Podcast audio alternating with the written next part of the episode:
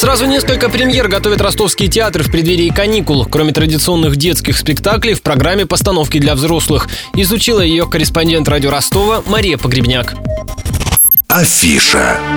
Театр Горького покажет шоу «Вояж. Влюбленный пингвин». Так называется лайнер, на котором главные герои пытаются найти свою любовь. В молодежном – музыкальное ревю «Бенгальские огни 4» под стук колес. По сюжету главный герой встречает Новый год в поезде в неожиданной для себя компании геологов, дембелей и музыкантов. Театр «Человек в Кубе» приглашает на спектакль по мотивам сборника рассказов Довлатова «Советское шампанское». Он состоит из сменяющих друг друга эпизодов. В своей старой квартире девушка находит массу вещей из прошлого. В театре 18+, документальная поэма «Ты куда?». Пьеса похожа на поток сознания и полностью состоит из вопросов реальных людей.